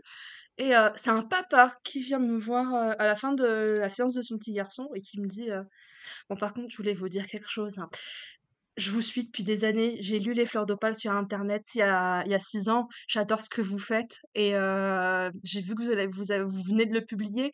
Est-ce que euh, vous m'autorisez à me prêter un livre pour que je les relise? Du coup, je lui ai prêté les livres. c'était alors complètement inattendu parce qu'en plus, Les Fleurs d'Opale, elles sont plus connotées féminins. Et euh, là, que ce soit un papa qui me dise ça, euh, c'était euh, c'était quelque chose. Et la deuxième, bah, c'était assez récent parce qu'avec Persona, c'est complètement différent. Et enfin, alors, non, il y a plusieurs patients qui me connaissent au cabinet sous ma casquette d'autoriste, mais surtout parce que ils tombent sur des vidéos TikTok. Donc, j'ai vu que t'écrivais des livres sur TikTok. Oui, c'est moi. Salut. C'est vrai que sur TikTok. Parce que, bah oui, et pour peu que les parents t'aient dans leur répertoire de contacts, si les parents sur ton TikTok, tac, ils te trouvent sur TikTok. Donc évidemment, après, c'est des parents qui viennent te dire «Du coup, votre livre, on peut le retrouver en librairie? Vous me le signez à la fin de la séance?» C'est cool, en vrai. Genre un peu ouais, des fois, tu t'y attends pas, en fait, c'est surtout ça. Ah non, voilà, c'est très la grosse surprise, mais c'est là où, tu entres en grosse dissociation parce que tu as vraiment deux mondes qui se percutent et tu t'attendais pas du tout à ce qu'ils entrent, parce que j'ai vraiment mon rôle ergothérapeute, mon rôle autrice, mon rôle euh, Elena dans la vie perso. En fait, je me suis donné un petit peu des rôles à chaque, euh, chaque situation. Donc là, tu te dis, en fait, je ne m'attendais pas à ce que là, il y ait une concordance. Et cela me dérange beaucoup. Parce qu'au final, euh, je, je, sépare énormément toutes les sphères et même dans la vie privée, c'est énorme, c'est très très difficile de parler d'écriture. Tu vois, euh, mes, mes, parents qui, qui m'achètent mes bouquins et qui veulent me parler de mes salons, je suis là, non, non, mais euh, finalement, j'ai encore faim, tu peux pas me resservir plutôt parce que là, j'ai pas envie d'en parler. Et puis, c'était comment ton, ton, voyage le week-end dernier? Enfin, je n'ai absolument pas envie de parler d'écriture ou, ou, quoi que ce soit avec, avec mes proches. Parce que c'est vraiment un peu des, des vies à part. Mmh, ouais, t'as un cercle d'écriture avec qui tu parles d'écriture et c'est d'autres gens, on va dire, que t'as connus dans ce milieu-là et c'est resté dans ce milieu-là, quoi. C'est ça, exactement. T'écris sous pseudo en plus ou Yelena, c'est ton nom, une partie de ton nom Non, non, c'est un pseudonyme euh, que j'ai pris. Euh, j'ai pris euh, Yelena comme pseudonyme bah, quand j'ai commencé sur Internet en 2006 parce que j'avais 13 ans et que ma maman m'a dit qu'il fallait pas donner son nom, son prénom, ah oui, son âge. Donc, euh, j'ai gardé Yelena et puis bah, comme j'ai publié sous ce nom de plume, en fait, euh, je l'ai gardé euh, pour la continuité. Parce que finalement, les gens, ils, ils, arrivent en librairie, ils voient Yelena, ils se disent Ah, mais c'est elle que je lisais il y a 10 ans sur Skyrock, tu vois. déjà, c'est pas que j'aime pas mon nom, mais alors, mon nom de famille n'est pas prononcé correctement par trois quarts des personnes, n'est pas écrit correctement par neuf dixièmes des personnes. Donc, j'avais pas me compliquer la vie, je suis restée à mon pseudo. Éventuellement, j'en changerai, tu vois, si jamais je décide d'écrire dans d'autres genres. Mais euh, pour l'instant, ça me convient bien. Même si c'est rigolo, euh, je me fais appeler Lelena, Telena derrière, dernièrement avec euh, la, typo sur Persona, là, le i ressemble un peu à un T, donc tout le monde tag Telena, je sais pas qui est Telena, mais... c'est rigolo, ça, ça, me fait plus rire qu'autre chose au final. Alors, ça, c'est atroce parce que, genre, enfin, tu sais, parce que tu travailles avec des enfants, tu disais qu'on a aussi euh, de la dyslexie et tout, mais j'ai une bébé dyslexie, je peux pas te mentir, genre, en fonction des typos, les i et les l, pour moi, c'est la même chose. mais c'est terrible, mais euh, c'est pour ça, il y a des. Euh, même, je, crois que j'ai triché sur certains e-books, je sais plus lesquels, où justement, quand tu écris Yelena avec le i majuscule, du coup, il apparaît pas, du coup, il y a que le i que j'ai changé de police pour qu'on c'est un i c'est pas un l majuscule c'est pas un, l minuscule parce que les gens en fait c'est pour ça que je me dis mais les gens ils sont teubés ils pensent, ils pensent que j'ai oublié la majuscule enfin bon bref les typos sont parfois mal foutus. Ah c'est clair. Non mais ça je suis bien d'accord. Pour le coup au niveau d'accessibilité on a encore du travail ah non on n'y est, pas hein. j'ai demandé il y a pas longtemps parce que j'ai une version dyslexique de mon e-book. Ah, parce que même si moi j'arrive à lire en général pas trop mal les polices classiques quand c'est sur papier, à partir du moment où on passe sur un ordinateur, c'est quand même des fois pas toujours évident. Bah, c'est censé rive, donc à ce moment-là, t'as plus toutes les, ce qu'on appelle les, les empattements qui permettent euh, aux dyslexiques de mieux reconnaître les lettres. Exactement. Et du coup, j'ai une version comme ça euh, avec une police un peu plus adaptée. Et j'ai quand même demandé euh, l'autre jour à une lectrice en salon parce qu'on en parlait. parce qu'elle était dyslexique plus plus, on va dire, entre guillemets. Et pour le coup, elle me disait comics en MS. Et j'étais là, alors ça me fait chier, mais je pense que c'est ce que je ferai la prochaine fois. Et malheureusement, c'est je, je ne peux qu'approuver parce qu'au cabinet, je ne travaille qu'en comics en MS euh, avec les enfants. Alors après, je, leur je travaille avec Indica ou Open10, mais Open10, je la trouve dégueulasse. Je l'aime pas non plus. Et les enfants, les enfants l'aiment pas trop non plus parce qu'ils disent ça fait bébé. Alors c'est ouais, bah ouais. c'est un peu alors elle est pas mal et je sais plus laquelle mon homme avait trouvé parce que j'ai un peu euh, j'ai propagé le virus à mon mec, du coup, et mon mec, il fait, il fait des publications euh, scientifiques en adapté à 10 et daltonien, ce qui est génial. Ah, de ouf mais je sais plus laquelle c'est. Et effectivement, il euh, faut, faut qu'on trouve des, des, des, typos un peu plus adaptés. et même quand je vois en salon, je trouve ça la démarche géniale vraiment de faire des, des livres pour les enfants de 10 et pour les, le public 10. Mais euh, je trouve ça aussi très stigmatisant d'avoir des livres en, en, en, police open 10 avec des titres dégueulasses. Ouais, je suis d'accord. Euh, voilà, c'est faudrait qu'on trouve quelque chose de plus adapté, qui soit un peu plus passe-partout, mais en même temps qui soit accessible à ces publics-là on a le droit d'avoir des jolis trucs même si on est dyslexique genre laissez-nous avoir une jolie police. Bah oui c'est ça enfin t'as l'impression que parce que on, fait l'effort d'adapter quelque chose pour toi il faut vraiment que tu te gardes un modèle de base. Mais après ça c'est euh, la même chose dans mon boulot pour tout hein, euh, pour les fauteuils roulants ou quoi euh, tu dis non t'as la truc de base. Bah non si elle a envie de le pimper avec des pompons des trucs lumineux pourquoi? Si elle a envie qu'a vu ça quoi. C'est clair il y a un moment, en plus, c'est des accommodations qu'on a tout le temps, donc autant qu'elles soient jolies et qu'elles nous correspondent. Oui, c'est ça, ou même des histoires à la con. J'avais un patient, par exemple, qui, qui devait avoir des maillots de bain adaptés, mais t'avais que des coloris dégueulasses et il voulait avoir des couleurs pimpantes comme les potes. Et, bah oui, bah, c'est normal en fait. bref. Mais ça, on pourrait en parler des heures sur l'inaccessibilité du matériel. Et du coup, on en parlait un peu, donc t'es à ton, enfin, t'es à ton compte avec le cabinet, tu es à ton compte en tant qu'autrice auto-éditée, parce que ton asso, elle existe toujours et tout ça. C'est ça, je suis, je suis l'enfer de l'URSSAF. c'est ce que moi j'ai dire. Est-ce que t'es pas ton propre enfer aussi des fois parce que ça fait pas beaucoup de responsabilités, de déclarations administratives et tout à gérer aussi Genre, Si, euh, si. si, si, bon, après j'ai une comptable qui m'aide bien, heureusement, donc euh, ouais, non, sans ça, euh, j'arriverai pas, mais ouais, puis c'est un peu, c'est de la rigueur aussi de, voilà, de se dire bon, allez, hop, je passe une journée tous les six mois à faire vraiment que de la compta et à bien m'organiser. Après, c'est le, j'aime bien avoir ce côté un peu organisé, avoir des chiffres qui correspondent, tu vois, c'est le côté très, c'est très satisfaisant. Quand tu arrives après au bon, oh, c'est cool, c'est bien. Et après, des fois, tu t'arraches les cheveux parce qu'il manque un bouquin dans le stock, tu sais pas où il est passé, tu le retrouves pas, et il y a aucun document qui te dit où il est, et genre ça, c'est trop chiant. bon, après, là-dessus, euh, je suis un peu plus euh, laxiste, enfin, justement, comme je suis à côté association, tu vois, il y a un bouquin qui disparaît, ou j'en offre à quelqu'un, là, tu vois, il y a un colis qui s'est disparu dans la nature, ouais, j'en envoie un autre, c'est pas, enfin, c'est pas grave. Je vais pas, en fait, je vais pas m'arracher les cheveux pour. Euh, si je commence à faire ça, effectivement, là, ma, vie va être une anxiété générale parce que dans ce cas-là, il y aurait des couilles partout. Donc, des fois, je me dis, bon, c'est pas grave, on laisse tomber, il n'y a pas mort d'homme, euh, on, passe, euh, on passe à des choses un peu plus importantes. Est-ce que potentiellement, et on va parler un petit peu de Persona, un petit peu de Hachette Roman et de tout côté plus édition traditionnelle, est-ce que le fait aussi de, de gérer toutes les casquettes, surtout tout le temps, au bout d'un moment, ça t'a donné envie de, travailler avec l'édition traditionnelle parce que tu disais que peut-être tu avais envie de, lâcher un peu de l'est en fait sur des responsabilités qui t'intéressaient pas autant pour plus te consacrer à l'écriture? Ou est-ce que le cheminement était complètement différent? Alors euh, oui, dans le sens où euh, tout à fait, il n'y a pas, a pas autant de responsabilités dans l'édition traditionnelle. Euh, quand j'ai fini les fleurs d'opale, et encore même pas, j'avais pas encore fini les fleurs d'opale, mais j'avais pas l'intention par la suite de poursuivre dans l'auto-édition parce que je reconnaissais le travail que ça demandait et je ne me projetais pas dans l'idée de ressortir un bouquin d'auto-édition. Déjà, fallait que je sorte le dernier, c'était déjà pas mal. Mais en fait, c'est l'édition traditionnelle qui m'a rattrapé et qui est venue me chercher. Donc, au final, euh, les choses se sont faites assez naturellement, mais j'étais quand même dans cette dynamique de réfléchir à. Euh... Alors, c'était pas tant par les responsabilités, c'était plus le fait que euh, j'avais l'impression de faire du surplace alors que mes copines autoristes, euh, elles commençaient à bien se faire connaître euh, dans, le milieu, avoir la connaissance, à faire plein de beaux salons, être en librairie, tout ça. Et puis, moi, je me disais, l'auto-édition a de très beaux avantages et je ne regrette pour rien au monde, mais j'avais envie d'évoluer. Et je sentais qu'il y avait quand même un, espèce de plafond. Après, le plafond, le souci, c'est que c'est pas moi qui le contrôle, c'est aussi bah, la vision de la société sur l'auto-édition qui, tend à s'améliorer, mais qui a encore euh, beaucoup de lacunes pour diverses raisons. et tout le système du livre en général. Donc voilà, il y avait faire correspondre ma vision de l'écriture pour la future et bah, les projets qui sont arrivés. Ensuite, qui se sont finalement bien, bien compilés, bien emboîtés. C'est Hachette Roman qui est venu te chercher? À la base, pour racheter les droits des fleurs d'opale, c'était ça, le topo? Pour, Ouais, pour les sortir en version poche. Dans, dans leur département, tu as Hachette Roman et Livre de poche jeunesse. Les deux sont, sont reliés. Et le livre de poche adulte est un autre département. D'accord.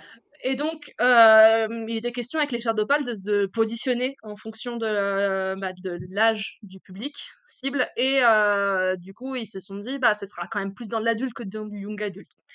Donc, en fait, ils ont dû demander au secteur livre de poche s'ils étaient OK pour reprendre les fleurs. Et le livre de poche leur a dit que là, ils étaient sur des délais très, très, très, très, très, très, très, très longs.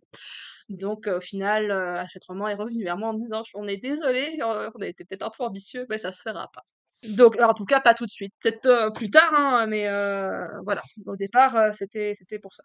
Et du coup, ce qui s'est passé, c'est qu'après, de fil en aiguille, réussi à trouver un projet qui, les intéressait Est-ce qu'ils t'ont relancé, eux, en disant on aimerait bien que vous écriviez pour nous, un truc comme ça?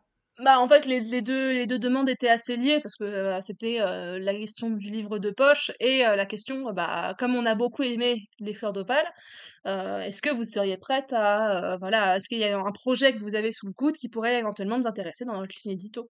Donc je, je, commençais à écrire tout doucement un autre projet mais que je pouvais pas classer. Donc j'ai fait un peu YOLO mode, bah écoutez, je vous envoie les premiers chapitres, mais voilà.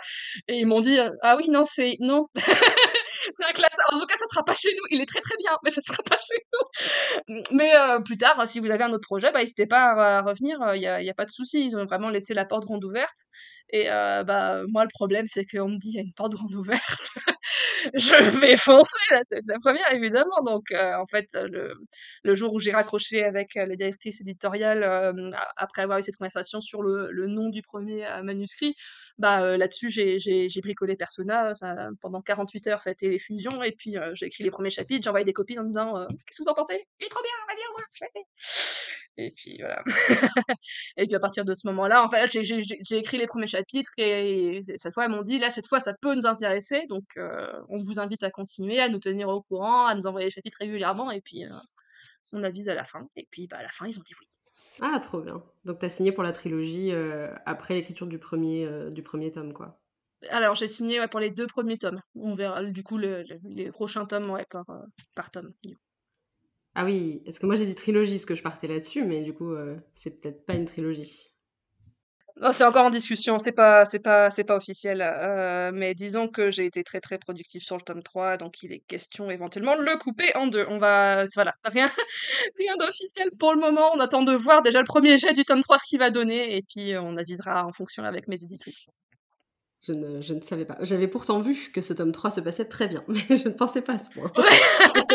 mais voilà, non, mais il se passe euh, très très bien, mais voilà, disons que là où j'en suis, enfin, il, a, il, commence à avoir une bonne gueule de tome, euh, de tome tome, et que je me dis, je suis à la moitié de l'intrigue de ce que j'avais prévu, donc on, on, y réfléchira plus tard. pour l'instant, tu vois, je suis plus dans la... Là, je viens de recevoir les corrections édito, donc je vais me remettre en mode tome 2, et puis euh, on verra plus tard tome 3 en fonction de comment ça fonctionne aussi.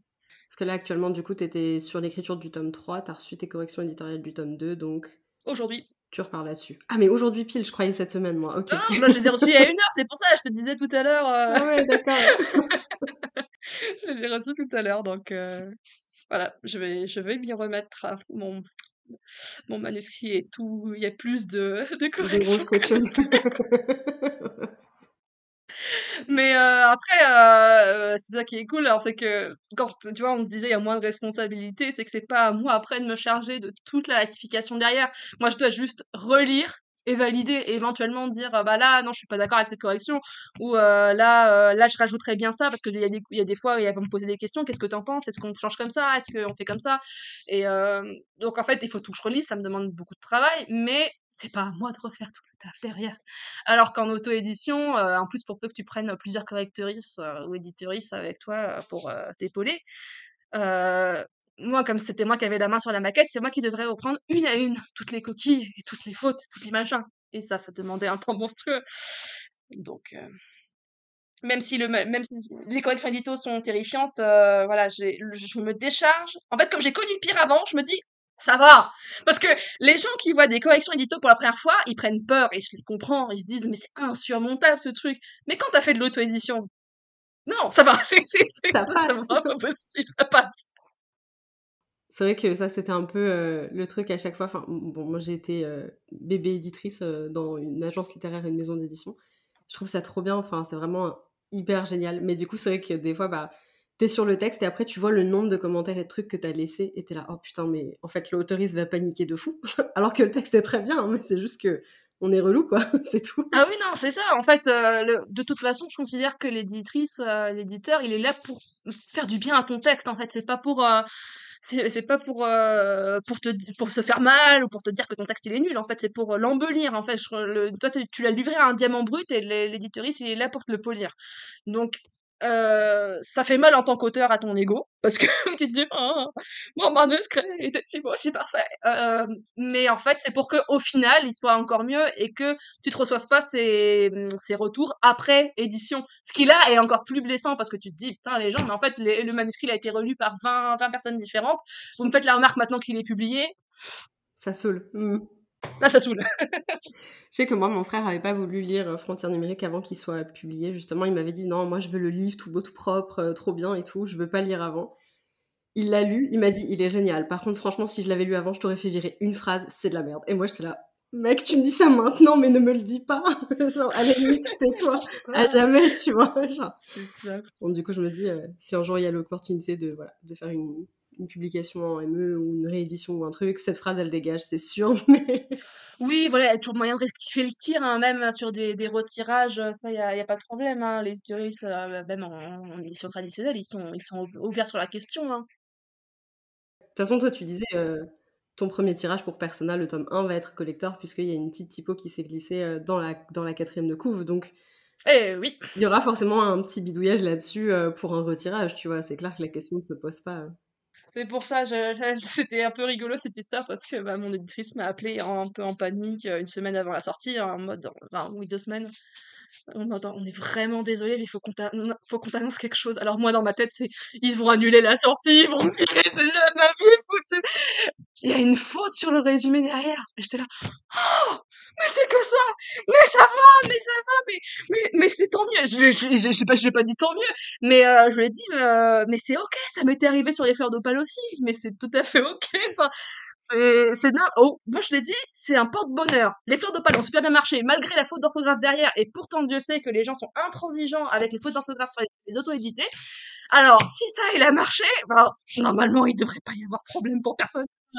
Là, en plus, c'était vraiment une erreur débile parce qu'on a été, je sais pas combien, à revérifier le truc, mais en fait, c'est une histoire de fichiers différents parce que c'est la lettrine en dorure Mmh et le texte en normal, et du coup, personne n'a fait la correspondance entre les deux fichiers avant qu'ils soient envoyés. Et quand tu regardes un fichier et l'autre, tout était bon.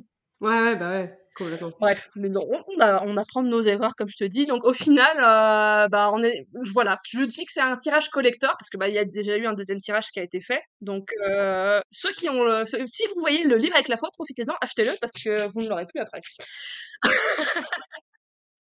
Ah, c'est trop bien qu'il y ait eu un, nouveau tirage. Euh, c'est trop, enfin, je trouve ça très stylé pour le coup. Euh, oui, oui, oui, et c'était c'était impressionnant. Je pense que personne s'y attendait, et euh, ni moi ni mes éditrices d'ailleurs, mais Ouais, ça a été bah, parce que du coup, les les gens ont commencé à faire des retours, euh, bah, édito un petit peu sur Persona. «Ah, il y a une coquille là, il y a une coquille là», c'est le truc qui te fait super plaisir, tu là: «Mmh». Bon, mais tu les prends quand même parce que tu te dis justement quand il y aura un retirage, ça sera quand même bon à savoir de pouvoir, heu, et cetera. Donc j'avais comment j'avais fait un mail à mon éditrice en disant: «Bah, qu'est-ce que tu veux que je fasse avec les fautes qu'on me rapporte? Est-ce que je te fais un fichier Word? Est-ce que je te les envoie au fur et à mesure? Comment on s'organise?» elle me dit: «Bon, tu les gardes de côté, voilà, pour un jour, on sait jamais». je reçois un mail le lendemain à 22h30, tu vois, le lendemain à 22h30 et elle me dit, tu me les envoies maintenant. Parce qu'on va faire un retirage la semaine prochaine. Waouh, putain.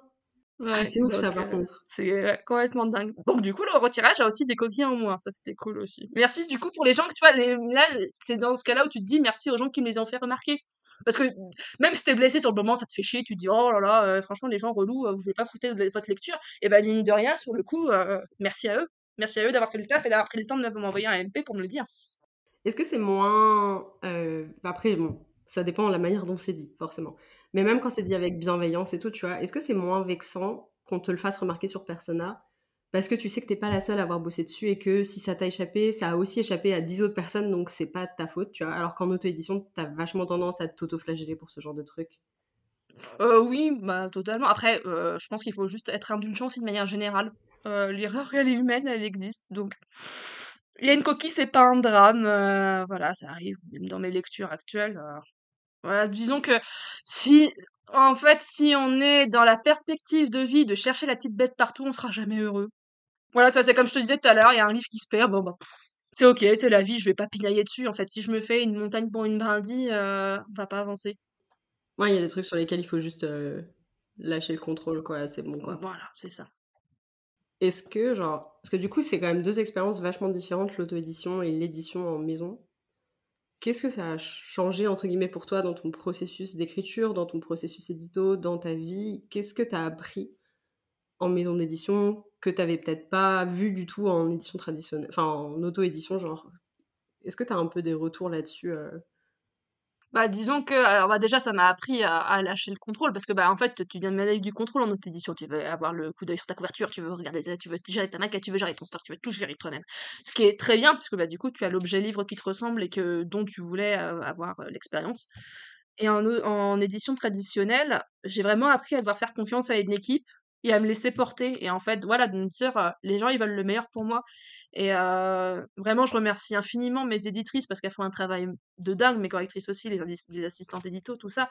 Et en fait, tu sens qu'ils sont pas là juste ben, pour te faire chier ou juste pour avoir du fric. Effectivement, tu as un côté commercial, on va pas se mentir, mais euh, qu'elles sont là aussi pour l'autrice en tant qu'humain derrière, donc elles, vont toujours faire des, suggestions de la meilleure manière et pour me dire, bah c'est voilà, c'est, on pense que le bouquin, ça serait mieux de le faire comme ci ou comme ça, de, revoir ça dans l'intérêt du livre et donc de toi derrière, parce que toi derrière, c'est toi qui dois gérer quand même la, communication du livre et toute la vie qui va en découler après avec les lectrices, etc. Donc, en fait, là, je me sens vraiment, même si, comment dire, il y a une équipe dans les deux cas. Avant, j'étais manager, voire le patron. Là, maintenant, je suis membre d'une équipe. Donc la, dynamique est très différente. C'est moi en organigramme où, en fait, euh, j'avais l'impression en auto-édition que j'étais vraiment le centre du cercle et puis je, je, je communiquais avec tout le monde pour obtenir les, les il fallait que j'ai l'illu- l'illustration à temps, il fallait que j'ai l'illustration du goodies à temps pour pouvoir faire des commandes, etc.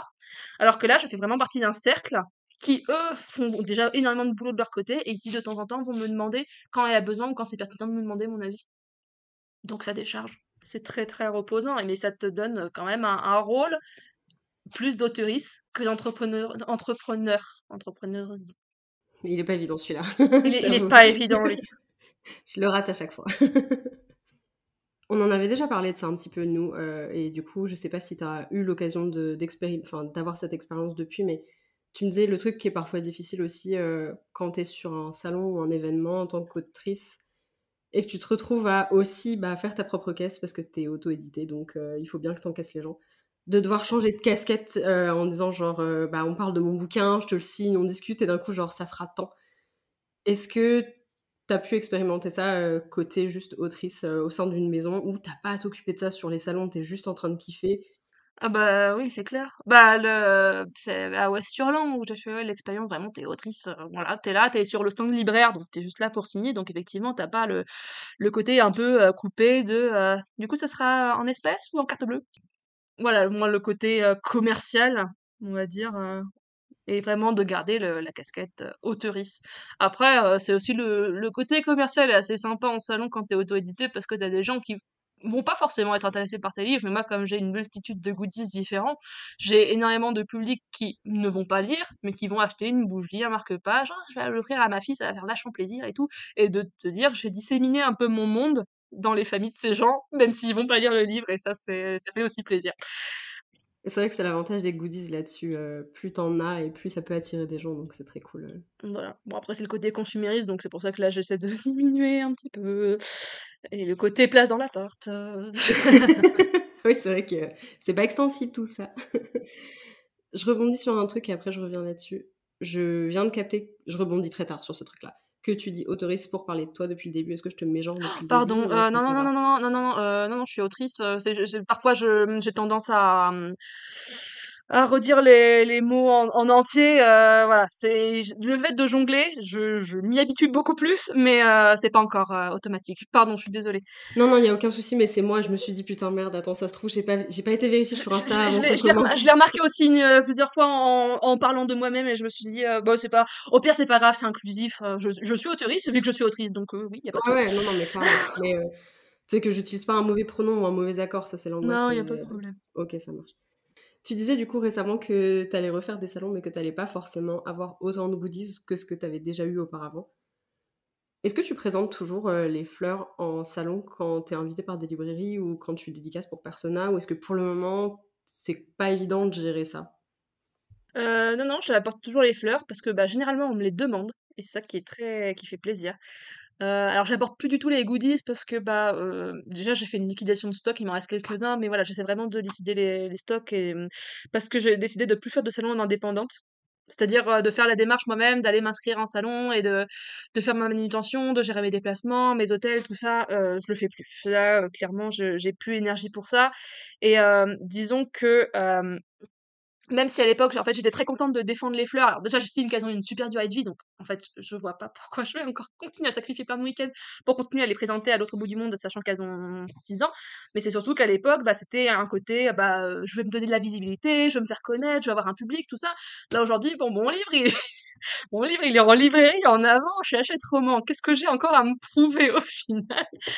Euh, donc je suis plus tout à fait dans la même démarche, mais il n'empêche que je continue à porter les fleurs en salon et en dédicace librairie parce que bah, les couvertures attirent l'œil, qu'il y a toujours un public intéressé pour, et que ça me fait plaisir de pas les laisser de côté dans un carton. Et, euh, bon après, euh, les autoristes, surtout quand on commence à avoir carrière, on a de plus en plus de livres dans nos bibliographies, mais euh, parfois je trouve ça un peu dommage justement que euh, certains livres, euh, voilà, une fois qu'ils ont une, un peu la durée de péremption, enfin, une date de péremption, et qu'un livre, une fois qu'il a été écrit et qu'il s'est bien vendu, hop, on le laisse de côté.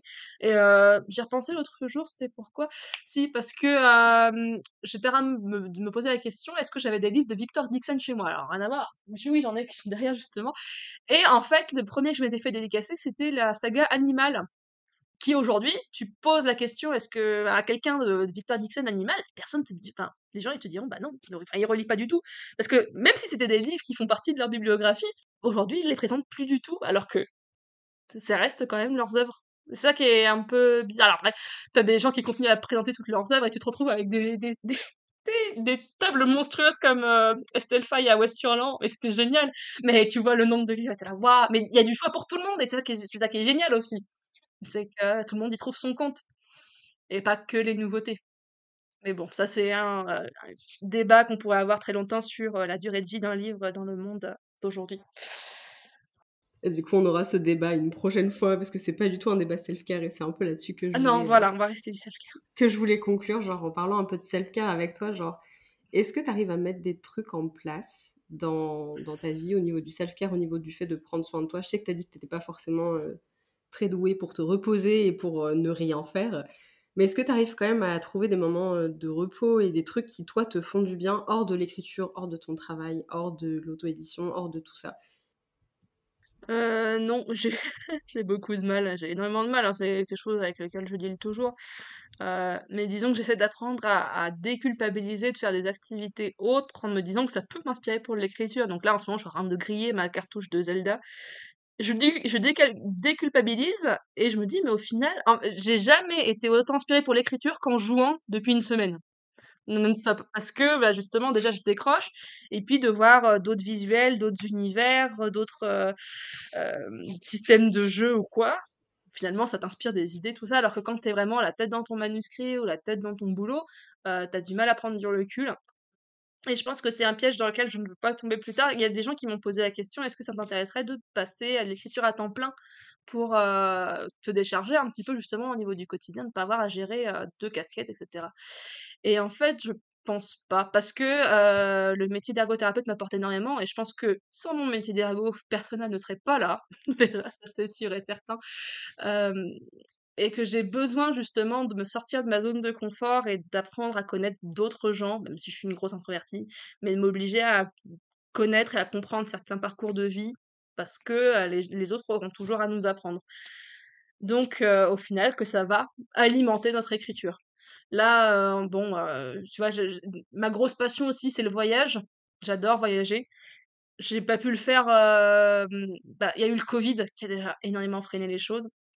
Et là, actuellement, le budget, plus euh, aussi les convictions écolo qui prennent de plus en plus de place. Donc, t'es là. hmm, c'est déjà compliqué de concilier tout ça. Mais euh, le fait de déconnecter de ton quotidien et de te de t'éjecter dans d'autres pays, d'autres paysages, d'autres expériences aussi, ça, tu, tu prends du temps pour toi au final. Je suis partie là au Japon euh, il y a, y a quelques semaines.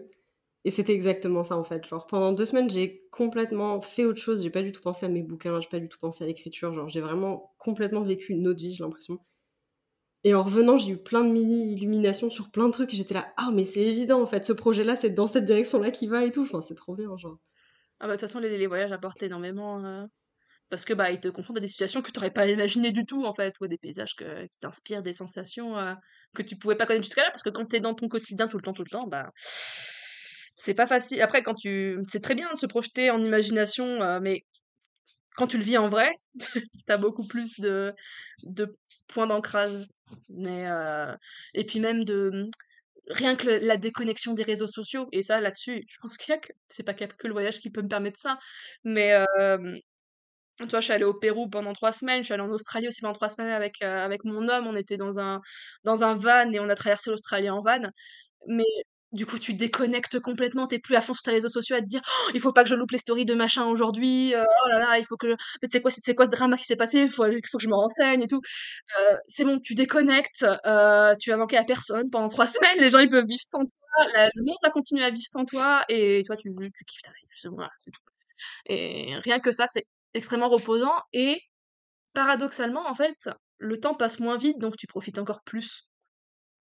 Dans le quotidien, le temps s'échappe extrêmement vite, alors encore plus avec les réseaux sociaux, TikTok, tous ces genres de trucs instantanés, où au final, t'as l'impression que tu fais énormément de choses, mais que le temps passe très vite. Alors qu'en voyage, quand tu déconnectes tout, une heure, tu peux faire énormément de trucs en une heure. C'est. Moi, ça m'est arrivé plusieurs fois euh, le matin, on sortait, enfin, on se levait vers, enfin, moi plutôt, parce que j'ai des médicaments à prendre à heure fixe. Donc j'étais levée beaucoup plus tôt que tout le monde, mais on sortait vers 10 heures de l'appart. Jamais dans mon quotidien, je sors à 10 heures de chez moi en fait. Je suis toujours soit sortie beaucoup plus tôt, soit je sors pas de la journée, tu vois. Genre, il n'y a pas d'entre-deux. Et là, il y avait vraiment ce truc de dire, euh, on arrivait, on se posait, on allait manger quelque part, et après, on avait toute l'après-midi, toute la soirée devant nous, et les journées, elles avaient l'air vachement longues, alors qu'en vrai, j'étais levée et couchée aux mêmes heures que là maintenant. Et je me dis, mais c'est fou, enfin, genre la perception du temps quand t'es pas. Ouais, quand tu, quand tu vis à l'extérieur de ton téléphone, en fait. C'est con de dire ça, mais. Mais oui, mais c'est vrai. Et je, je pense que ouais, le voyage, c'est une des possibilités où tu peux vraiment te déconnecter. en disant, bah, parce que t'as pas de réseau, parce que t'as pas le forfait court, bah voilà, c'est comme ça. Tu, tu peux pas être sur les réseaux et c'est, ok. C'est quoi, je te pose une, une- deux dernières questions. Une qui n'était pas du tout prévue, mais ton rapport aux réseaux sociaux, c'est quoi? Comment tu, comment tu le vis? Pourquoi tu t'en sers? Est-ce que tu arrives à avoir une relation saine avec le truc? Euh, oui et non. Alors, oui, parce que j'adore, euh, dans le sens où euh, je vis des trucs complètement fous avec ma communauté, ils m'apportent beaucoup. Et je, en fait, je sens que j'ai une... Enfin, je veux pas me lancer des fleurs, mais ma communauté est incroyable. En, en- en fait, j'ai j'ai réussi à m'entourer vraiment de gens bienveillants, matures, empathiques, enfin, vraiment des gens qui sont dans la même vibe que moi. J'avais un peu peur, hein, parfois, euh, quand tu te lances sur les réseaux et que tu veux faire de la com sur ton livre, tout ça, en fait, euh, le côté, euh, je veux pas avoir des groupies, c'est pas le ça le but. Moi, je veux avoir des humains avec lesquels j'échange, où j'ai des vraies conversations et où on va être honnête aussi. Où je vais pouvoir poser des questions à des gens, où eux me posent des questions, mais on va se répondre honnêtement, où on va s'entraider. Tu vois, si, si, si mm, pas quelqu'un a fait une connerie, mais si j'ai quelque chose à faire remarquer à quelqu'un d'autre, je peux le dire et il va pas le prendre mal. Enfin, voilà, il y a vraiment un échange très bienveillant. Par contre, là où je me sens un peu piégée en ce moment, c'est que bon, euh, je suis pas grande gueule, c'est pas pas mon habitude d'aller d'aller péter des scandales tout ça. Par contre, j'aime bien dire les choses. Enfin voilà, je fais pas disons qu'il y a des gens qui veulent avoir un truc, voilà, tout beau, tout, tout joli, d'avoir que du positif, tout ça. Moi, a un truc qui me fait chier, je vais le dire. Mais, donc, ça, va, ou je vais, me plaindre. J'adore me plaindre. Je suis une drama, je, suis une drama queen, donc s'il y a quelque chose qui m'emmerde, je vais le poster, même si, tu vois, euh, je reçois une critique négative, c'est la fin du monde, tout ça, puis six heures plus tard, ça va très bien.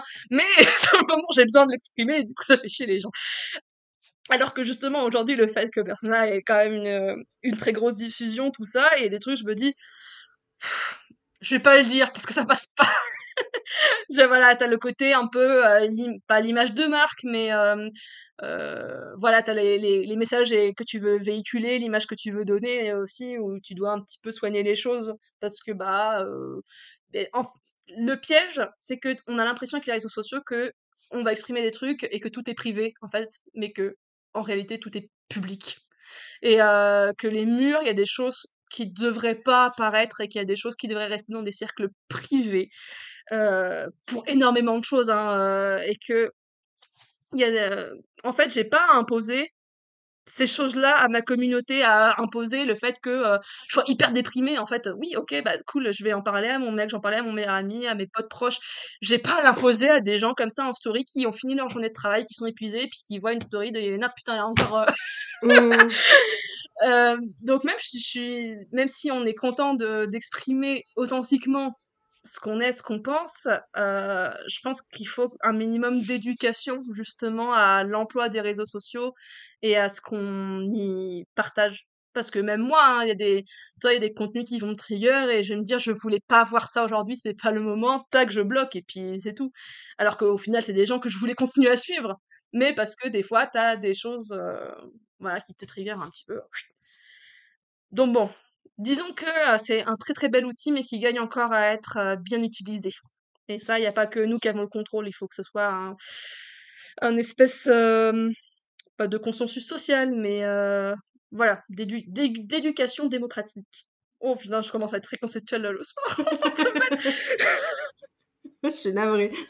c'est moi qui en plus, euh, c'est moi qui en plus euh, qui suis rentrée dans le sujet donc. Euh. oui, oui, mais après, enfin, on pourrait en débattre très longtemps, mais je trouve que les réseaux sociaux ont quand même de, très très beaux points positifs et toi notamment tout ce qui va être éducation sensible. Tu vois, rien que l'usage des termes inclusifs, il y a trois ans, ça aurait pas été la même chose alors qu'aujourd'hui ça commence à bien se démocratiser. Rien que le terme autrice, alors là, je te raconte pas, il y a dix ans en arrière, mais c'était encore autre chose. Et que, en fait, c'est le fait d'avoir ces réseaux sociaux et d'échanger tout le temps avec les gens qui nous permettent de faire rentrer des choses dans la norme. Non, mais je suis d'accord. Je trouve que c'est vachement bien. Euh. Mais c'est pas évident. Comme tu dis, genre, je pense que souvent on se rend pas compte parce que c'est très chiffré les réseaux sociaux et les chiffres ne veulent pas dire grand chose en fait, finalement. On y accorde beaucoup trop d'importance, mais ça, tant que t'as pas sous les yeux la représentation physique du chiffre, ça n'a pas de sens en fait. Du coup, c'est vrai que des fois, euh, on a tendance à dire des trucs en pensant parler à un cercle proche et en fait, euh, beaucoup de gens reçoivent ce qu'on dit et c'est pas forcément évident, euh, je pense. Donc là-dessus, il y a peut-être un filtre qui manque. Quoi, tu puis on ne le voit pas. Et puis disons que, en fait, enfin, c'est juste remonter même aux, sources même de la définition de communication. Je parle encore de conceptuel, putain. mais une communication entre deux personnes, quand tu la vois, en vrai, tu déchiffres son langage non verbal, tu vas regarder un petit peu comment elle se ressent, tu vas, tu vas te demander déjà comment ça va, donc déjà te renseigner sur ce qui s'est passé dans la journée, tout ça. Alors que dans les réseaux sociaux, tu te poses pas la question de ça. Et euh, donc, du coup, tu balances des infos sans savoir comment la personne va la recevoir en face.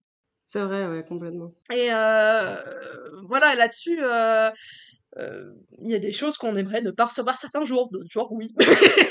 Mais voilà, comme c'est, on va dire, c'est public et c'est un peu, ça, ça, te, ça t'arrive dessus, en fait. et c'est pour ça que c'est très bien, je trouve, qu'on arrive à des, des, éducations sur les trigger warnings également en ce moment, même si ça fait chier les gens.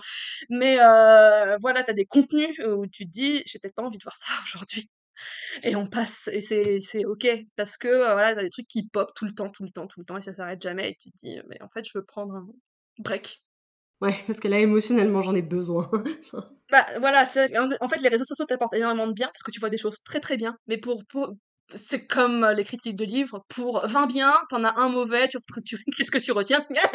Le mauvais, évidemment. Complètement. J'avais d'ailleurs lu euh, pas mal euh, de tes stories euh, que tu disais, t'es pas forcément du genre grande gueule, mais quand il y a un truc à dire, c'est dit. Et j'avais pas mal aimé tes stories justement sur le fait de dire vous avez des retours à faire sur mon livre, c'est cool. S'il vous a pas plu, je veux pas le savoir, j'en ai rien à foutre. Ça, ça, ça me regarde pas, de toute façon, plein de gens l'ont aimé, il existe déjà, donc stop, quoi. Bah, c'est surtout que c'est pas que ça me regarde pas, mais en fait, qu'est-ce que tu veux que je fasse de cet avis-là En fait, le livre est déjà sorti, tu veux que je fasse quoi? Tu ah, Juste pourrir ma journée pour rien. c'est ça, mais il y en a qui. Alors, il y a eu un débat là-dessus sur TikTok. Quand il y a la vie des débats sur euh, BookTok, Instagram, euh, où t'en as qui disaient c'est pour. Euh, en fait, je te dis ça parce que mardi, c'était mardi, j'ai fait un, un thread story. J'ai préparé 20 stories que j'ai jamais postées. Et c'était sur ce sujet-là. Et en fait, je les ai pas postées parce que je me suis dit justement, c'est dans la plainte. Enfin, c'est pas. Non, c'était pas dans la plainte, mais c'était un peu dans le coup de gueule. Et j'étais là, je suis pas dans le mood, il faut pas que je poste de coup de gueule maintenant, ça va servir à rien. Mais en gros, l'idée, c'était que t'as des gens qui se disent non, il faut dire aux autoristes euh, les points négatifs parce que c'est constructif et que ça va les faire progresser. Et dans ma tête, alors, je peux être d'accord avec le concept de la critique constructive, mais disons que, alors déjà, si c'est fait en public, est-ce que du coup tu t'adresses à l'auteur Non, déjà de un. de deux, le livre est déjà sorti, il a été lu par 20 personnes. Donc, pourquoi ton avis plutôt qu'un autre serait plus légitime? Alors on pourrait dire oui mais les bêta lectoristes c'est pas des professionnels. Ok mais les bêta lectoristes ils me connaissent, elles me connaissent euh, donc ils peuvent faire un, retour diplomate et parce que c'est dans l'intérêt du livre aussi. Donc euh, sachant que elles savent que je vais pas prendre forcément leur avis en compte. En fait ils vont me donner leur avis mais ça se trouve je vais sélectionner déjà. En gros je vois enfin si c'est que tout est subjectif. Tout est extrêmement subjectif et rien que sur Persona que pourtant je trouve assez équilibré. Autant les fleurs tu vois je trouve que c'est très tranché parce que bah t'as certaines personnes qui vont adorer le style très soutenu t'en as d'autres euh, qui vont vraiment décrocher. Ça je l'entends en fait. Enfin conceptuellement je l'entends tout à fait Persona est beaucoup plus équilibré et il a été retravaillé par énormément de gens, ce qui fait que bah euh, sa ligne est quand même assez fluide en fait. Enfin, il y a pas, il va pas y avoir un gros parti pris, que ce soit sur le style, sur l'intrigue, sur n'importe quoi, euh, à, part l'engagement au niveau des personnages, mais ça, voilà, c'est encore un autre sujet. Donc, quand t'as des gens qui vont me dire, il y a trop de descriptions. Ok, très bien. Que la personne B me dit, il n'y avait pas assez de descriptions. Je prends tes avis Parce que là, du coup, sur mon tome 3, je fais une description, je bloque. À chaque fois, je suis là, putain, est-ce qu'elle est trop grosse, est-ce qu'elle est trop petite, je fais quoi? Donc, t'as voulu m'aider, cool, je fais quoi Maintenant, je suis bloquée. Donc, à l'inverse, si tu veux faire une critique constructive, pas de souci, tu peux dire les points que t'as pas trop aimés ou quoi. Ce qui est important, c'est les points que t'as aimés. Parce que c'est les points forts qui vont te soutenir. Et euh, là-dessus, tu vois, quand on me dit, bon, j'ai pas aimé ça, j'ai pas aimé ça. Par contre, le fait que t'aies fait ça, ça, ça, ça, c'était génial. Et je vais appuyer ça sur les tomes suivants, par exemple. Et je vais euh, approfondir ou poursuivre la lignée.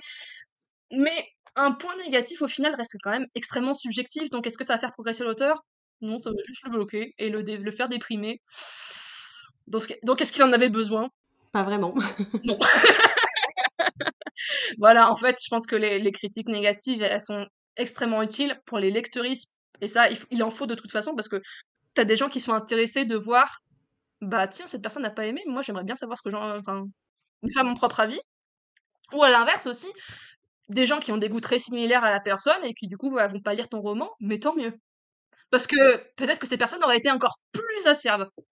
Et là-dessus, euh, Moi, j'avoue, je me suis 100%, mais je pense toi aussi, déjà abstenu de lire un livre parce que j'ai vu une critique qui en faisait pas forcément un avis très élogieux et je me suis dit, si c'est ce que représente le livre, vu ce que moi je ressens déjà en lisant le résumé, en lisant le machin, je vais peut-être pas le lire. Parce que je pense que juste ça va pas me plaire et je vais peut-être pas passer un bon moment. Et des fois, à l'inverse, je me dis, ah, pourtant le résumé avait l'air bien.